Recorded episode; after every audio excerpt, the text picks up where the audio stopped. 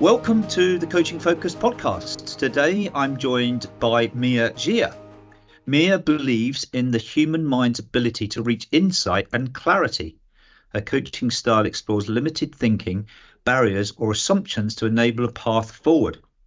Curious and passionate about people, Mia has a 28 year career in human resources, specializing in transformation and change, talent management, and diversity and inclusion.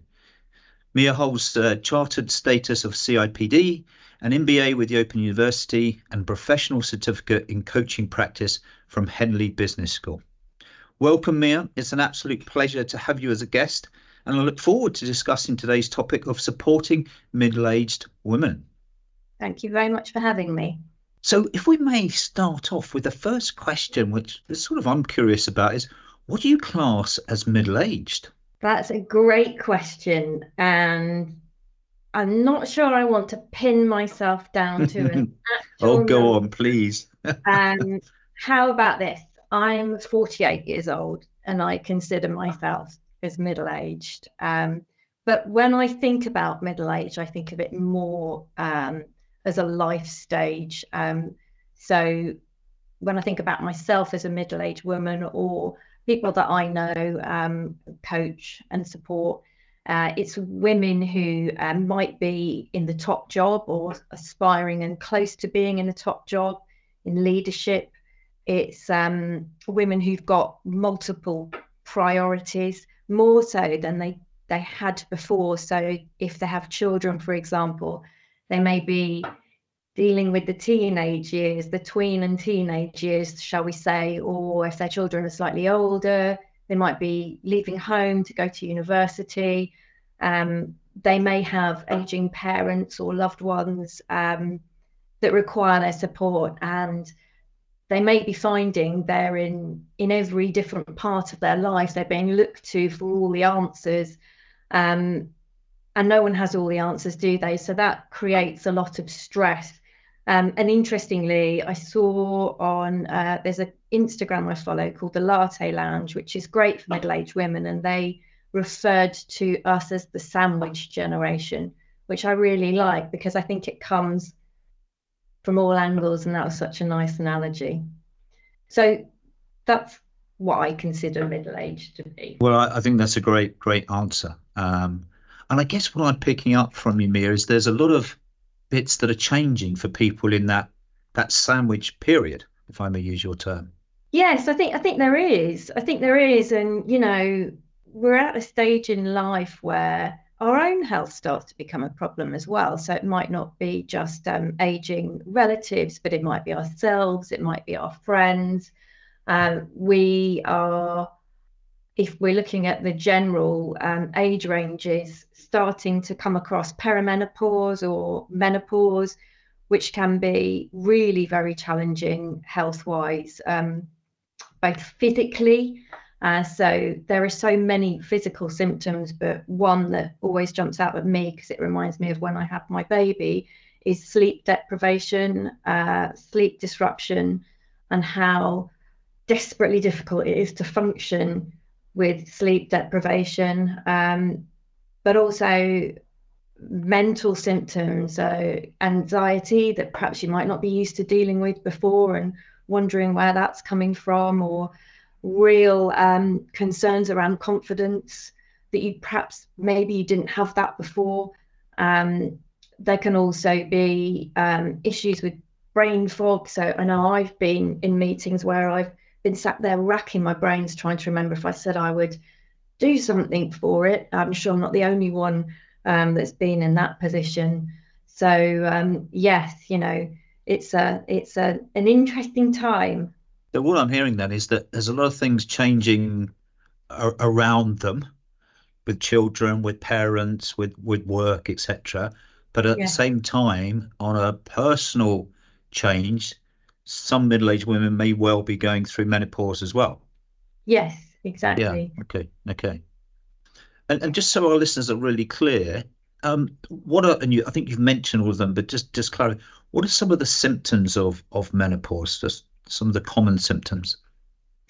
There's there's many symptoms, and it's different for everybody. Um, but I, if we look at the look at them in kind of two areas, there are possible physical symptoms can be things like night sweats, um, which may happen and cause sleep deprivation, as I mentioned before. Um, hot flushes can be a common a common symptom as well, mm. which can be very very difficult for women in um, in well anywhere, but in if we're talking about women in the workplace, uh, they can come from nowhere and there's nothing you can do about them. So imagine imagine somebody at work who has to wear a very heavy uniform for example or being in an organization where there isn't open dialogue about these challenges or where um, you know where women don't feel frankly psych- psychologically safe mm. to raise concerns and talk about these things. And you know guess what that that can mean absenteeism that can mean resignation that can mean talent walking out of your door because women are embarrassed and nobody talks about it um, i think that's changing by the way mm-hmm. um, and then on the side of the uh, the the mental symptoms so brain fog i mean just not remembering things or your memory just not being as as good as it was before. And, you know, part of that's having loads of other things going on too. Um, being a, a working parent, any working parent understands that. But I think at this stage, there is a risk that that can get a little worse. Um, anxiety can develop, that's not uncommon. Uh, depression, sometimes that's not uncommon. Sometimes you hear stories that women are diagnosed with things like this and medicated for them when perhaps that wasn't quite what was needed. So there's a lot of uncertainty out there. And I think sometimes that can really risk a way a woman feels about her own identity because all of a sudden she may not recognize herself. Yeah, so it, it, fascinating. So you mentioned things are changing, which is great news. What is it? What are further things that organisations or leaders can consider to facilitate that change and, and make it as you said sort of more open and understanding from from everyone within an organization. Yes and that, that's the absolute key what you just said actually. It's it's everyone in the organization. So i think the best thing to do is just be uh, open in dialogue about challenges of menopause. It, it's an education piece. Um, so training your people or, or creating a webinar for your people to understand what the challenges are. Um, and, you know, I really feel that menopause is everyone's business because mm. if you're not a middle aged woman, you might soon be a middle aged woman. You might not even identify as a woman, but but be suffering menopause, which is even harder yeah, to talk yeah. about to get help from. You might be married to or partner of um, a woman. Uh, it might be your mum, your sister. It might be the person you manage. It might be the person you're managed by. It touches everybody in some way. Just have that understanding. Just to, you know, be open about concerns that any employee had really creating that environment where it's safe to, to speak out and ask for help uh, is is exactly where we should be heading. And I, and I I think some organisations are heading that way. I think we are all heading that way. There's definitely work to do, but just raising the profile of something that, frankly, impacts half the population. Mm. And what I'm picking up there is the main theme here is about educating people on what it is and the symptoms of it and yeah. the impacts that it has on an individual within the workplace and their ability to work. Yes, so it you know it might be as simple as um, paying for somebody to have a desk fan with no questions asked. It might be, oh, that uniform, um, you've only got one set. I'm going to give you another set. So that makes you feel comfortable that you've got a spare blouse, whatever it might be. It might be somebody has a tricky appointment they have to go to, and just allowing them the time for that having a menopause policy in place um, that states, you know, your intention to support women in the workplace and perhaps giving them access to specialist medical care, um, menopause clinics, for example, uh, are in existence, and, and that can get women the expert help they need. Um, because I, I hear out there, you know, there wasn't always the training for menopause for, for the doctors, so they weren't enabled. Um, so some people know more than others, and to go to a specialist is feels a bit more comfortable. So that kind of thing. So, Mia, you, you've spoken about what organisations are doing, and one thing is obviously putting a, a policy in place. The other is yeah. some very practical elements that organisations can do um, for for those individuals. Um, I'd like to talk into when you coach middle-aged women. What are some of those conversations that come up, and some of the challenges that middle-aged women are, are facing, whether that's with menopause or with other areas? Yes, I mean, I think coaching is an amazing, uh, amazing support for middle-aged women. I really do. I have a coach myself, so I absolutely put my money where my mouth is on that. Mm. Uh, I think, in general, just having the opportunity to get off the merry-go-round just for a minute, and I think sometimes people go so fast they're too scared to stop, and coaching just enables you to stop and think when was the last time you did that? Um, and equally as important as having the space to think is being heard in a way that you're not heard anywhere else because a good coach will be present with you every step of the way they will be listening to hear you rather than thinking about what they're going to say next.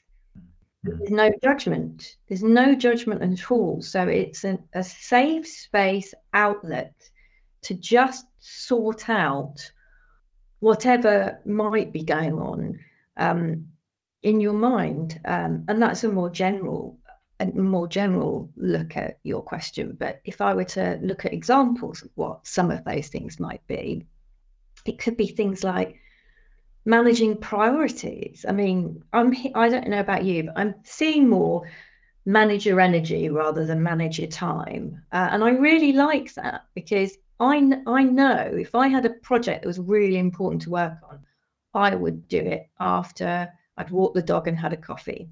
That's when I'm at my best, and that's in the morning. And for other people, that might be a different time. Mm. Um, so just helping somebody figure out how can I work at my optimum with all of these things going on, with that whole system that I talked about before, because you know whether a woman is in employment um, or not, in leadership or not, their life is a system of things, and you've got to coach that whole system, that person with with all the things that are going on. Um, so it might be that it might be that they want to figure out what's important to them. You know, they're at that stage, as I mentioned before, you know, the kids are coming into the teenage years or they're leaving home, and all of a sudden you're thinking, oh, wow, you know, I'm halfway through my life. What next? You spend life focusing on the settling down, the getting somewhere to live, you know, those typical things. And then you think, crumbs, you know, hopefully we're all living longer now and and what you know what next what next for the decades to come and you lose you've lost yourself um, so coaching can be really good at helping somebody get back to that inner compass and just think about what what is it that you want from your life and explore those you know those areas and it's a real investment in yourself and there's a lot being said out there about self-care not being selfish but we're not that good at believing that uh, in my generation. And I hope my daughter, I've got a 12 and a half year old daughter, and I hope she will be better at it than, than we are. Uh, and I think, you know, the younger people coming through are, are getting this. But just how, how you, how you resource yourself. Sure. Can help around that you know, I, I, I've seen several times, I'm sure you've heard it a million times, but it is my favorite analogy. You know, no one leaves their phone low on charge ever, ever. But you'd quite happily go to work feeling absolutely spent. It's ridiculous. Mm. It is ridiculous. So it's interesting because I've not heard that quote, uh, but I I love it. I think it's yeah, no, it's the first time I've heard it. So it's a very simple analogy that uh, Yeah. you're right. Everyone, well, I charge my phone up every night, so I've got it throughout the day. But you know, and I'm I'm hoping by sleeping and eating well and resting well that I charge myself up. But the weekends I probably don't, or in the week I probably don't properly. Um, so what I hear you saying is, with the coaching, is providing that psychological safety, that safe space yes, that some people won't get within an organization always. And just having time to uh, my words but offload to discuss things Yeah. that you don't feel comfortable in discussing within the workplace. Um, whether that's to do with the children whether that's to do with work projects whether that's to do with challenges you're personally facing or issues that you're going through so that's what you see see the coaching um, providing. Great. And you know other things around the confidence piece which we talked about before you know um, imposter syndrome is very real, real and alive and well in all of us you know and, and good coaching conversations can really support people work through whatever those limiting beliefs are around those feelings. Yeah. And what is when you're working with someone in that space and in that environment and they're coming to to you to recharge, what are some of the common topics that will show themselves with middle-aged women?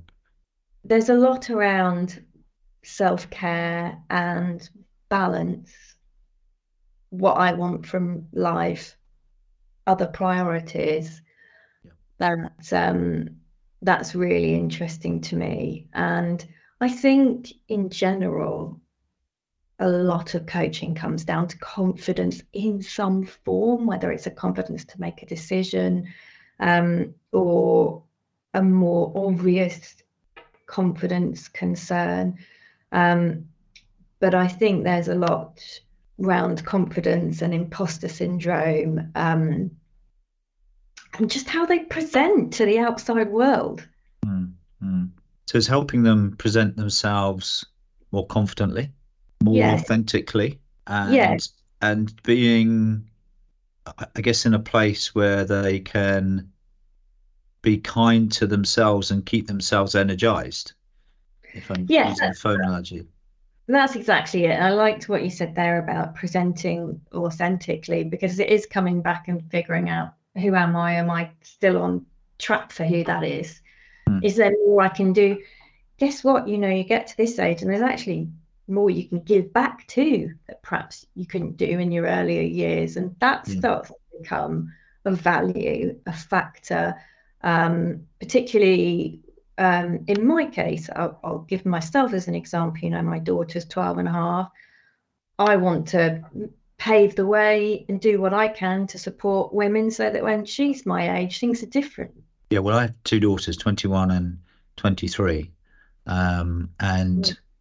you know, like you, I want to pave the way to create a world where they feel equal um, Yeah. and there's equity. Um, and they can bring, like everybody should be able to bring their best selves to the workplace and into society um, and feel comfortable and confident in, in doing that. Yeah, so bringing their whole self to work, as we say, when we think about inclusion, you know, not not hiding anything or leaving anything behind. So, with the coaches that are listening, Mia, what, what are some of the tips or models or frameworks which you find yourself using more often than not? It well, obviously it depends on on the conversation, but I, I quite like the wheel of life. Um, so the the model where somebody's working out the, the key areas in their life for anybody who's not familiar with it. Um, and then it's a self-assessment piece on, you know, if I were to rate myself between one and ten on how I felt about, I don't know, let's say self-care, that's a great example, on my Yeah. self-care. Um, and all the other things that I choose. Maybe there's six, maybe there's eight things.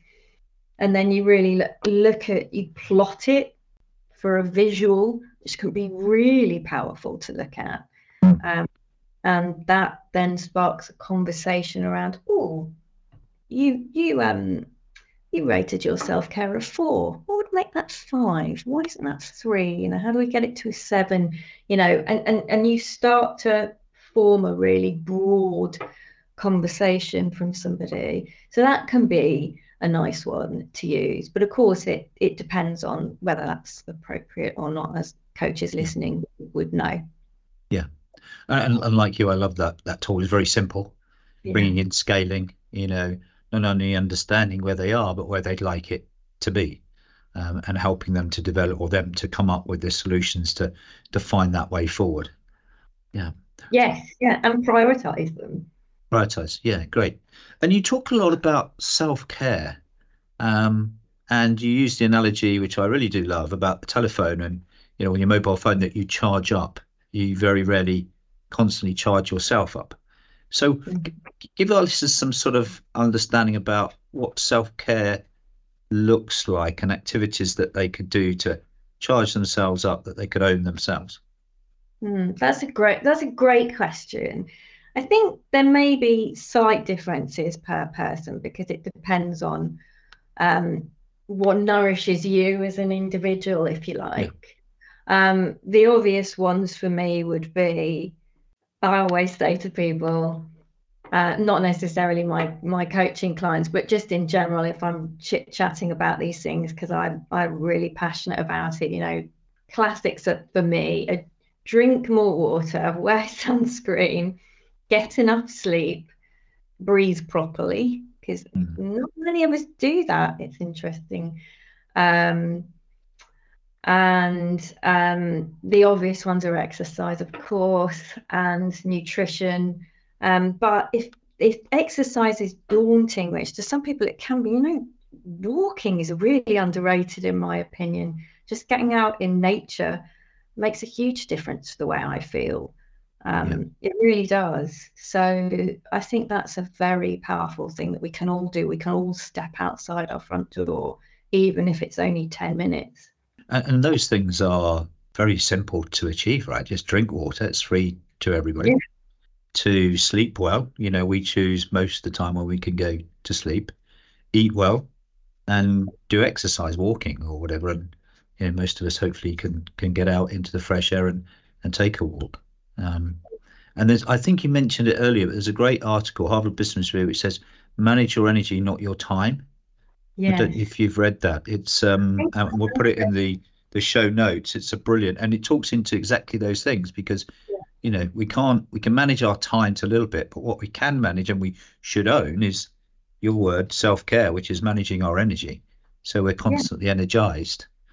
Um, Absolutely and and you know that that's really important because it's not all you know middle age isn't isn't all bad news you know it's a huge opportunity mm. if hmm. you think about it you know what next for me what do mm. i hmm. want to do how, how do i want to feel where do i want to go you know coaching obviously is the perfect partner for all of those questions but it's you know it's it's there for the taking if we um if we can you know get to our our optimum, whatever that is.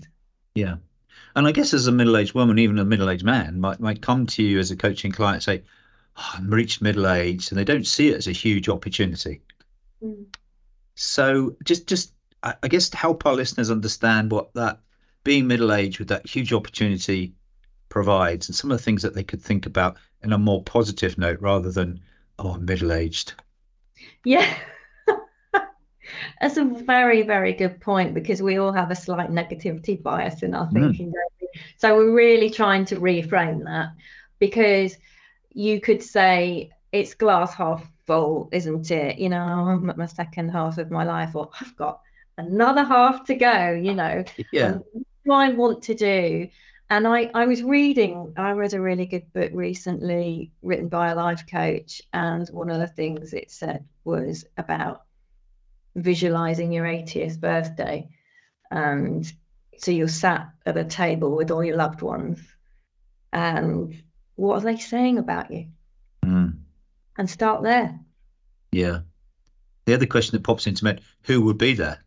Who do I want to be there? You know, so well, the friends and uh, are those contacts and those that I haven't identified or haven't met yet? You know, that's that's a great opportunity. Meet new people, exciting new people, exciting new relationships that could develop. It's huge. And, you know, you, you, touch on an excellent point. You know, we get to a stage in life where, look, we're all busy. We've just talked about that for the last half an hour mm. so. Who you, you know, and your time's your most valuable commodity. Who you give that to is important. Mm. Uh, so surrounding yourself with, you know, the right people. Yeah. People that bring uh, you joy and energy. Yeah. And certainly the self care is about being around those people you love, but also being around if you're that more extroverted and social, being around people to just yeah. interact rather yeah. than becoming isolated and and lonely. Um, and that's that's dangerous for health. Mm, I mean, mm. there's plenty of science behind human connection being critical for our well-being. Yeah.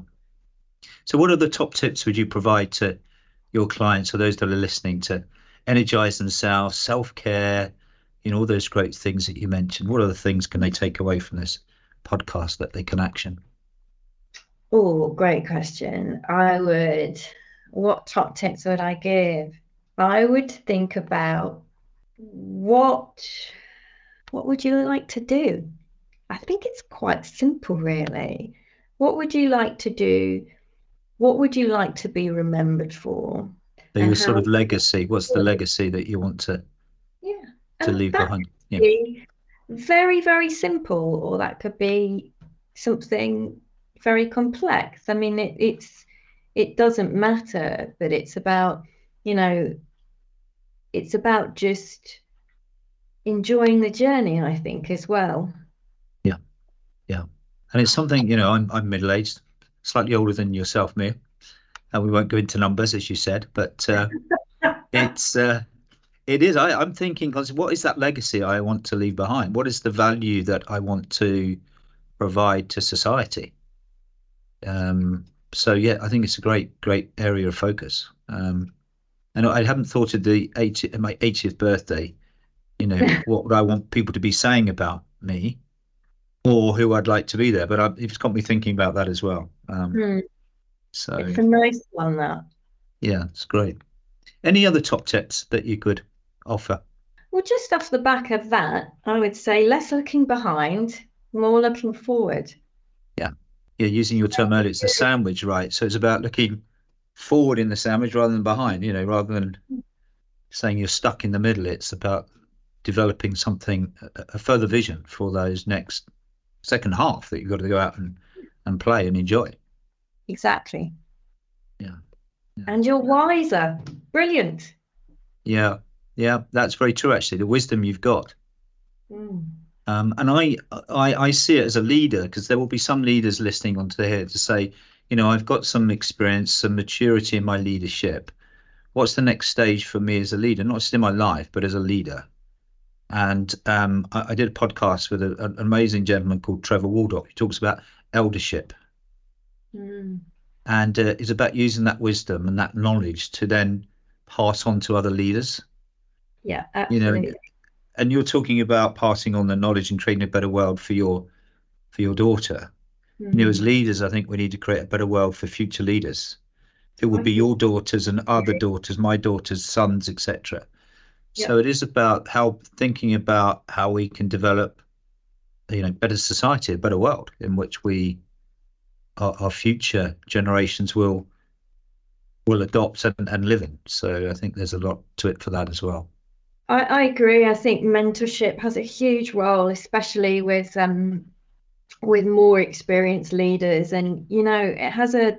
I think there's two ways you could get real advantage out of that, apart from the obvious giving back and imparting of your knowledge and experience if you are nearing retirement, it's a lovely way to phase down your hours as well and still add real value. So you don't have that cliff edge of one day you're at work and then Monday morning it's all over. You know, that's yeah. not good. So I think there are lots of ways that, um, you know, we can learn from each other always.